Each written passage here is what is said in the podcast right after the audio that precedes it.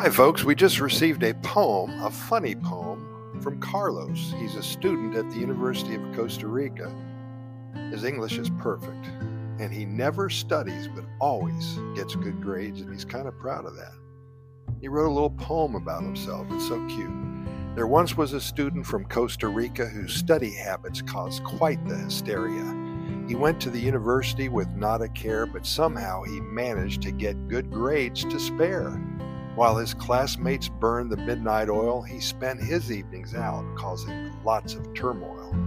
Partying and socializing, he did excel. Yet his academic performance nobody can tell. The professors scratched their heads in disbelief as the student aced exams without any grief. He never touched a book or opened a note, but his test scores soared, leaving others to gloat.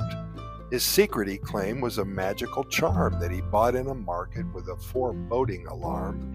He wore it around his neck like a talisman rare, and it brought him knowledge right there from thin air. During lectures, he would simply doze while the professor lectured in verbose. But when it came time for exams to take place, he'd summon his charm and ace the case. His classmates marveled at his mysterious luck, while he shrugged it off, not giving up pluck. He'd say, Why waste time studying, my friends, when good grades come without any amends? But one day, during a crucial final test, his charm went missing. It was not in his chest. Panic set in, he began to sweat and fret. For the first time, his knowledge was a threat. He scrambled and searched in frantic despair. His classmates whispered with a devilish glare. But alas, the charm was nowhere to be found, and his confidence wavered, crashing to the ground. As the exam began, he sat there quite shaken, his mind blank, his hopes rapidly forsaken. He realized then the folly of his ways that good grades don't come in any enchanted haze. From that day on, he became a changed man, no longer relying on a magical plan. He hit the books and studied with great zeal, and his grades improved. It was truly surreal. So let this be a lesson, my dear friends, that studying is crucial and it never, never ends. Don't rely on charms or sorcery to succeed. Put in the effort, and you shall indeed.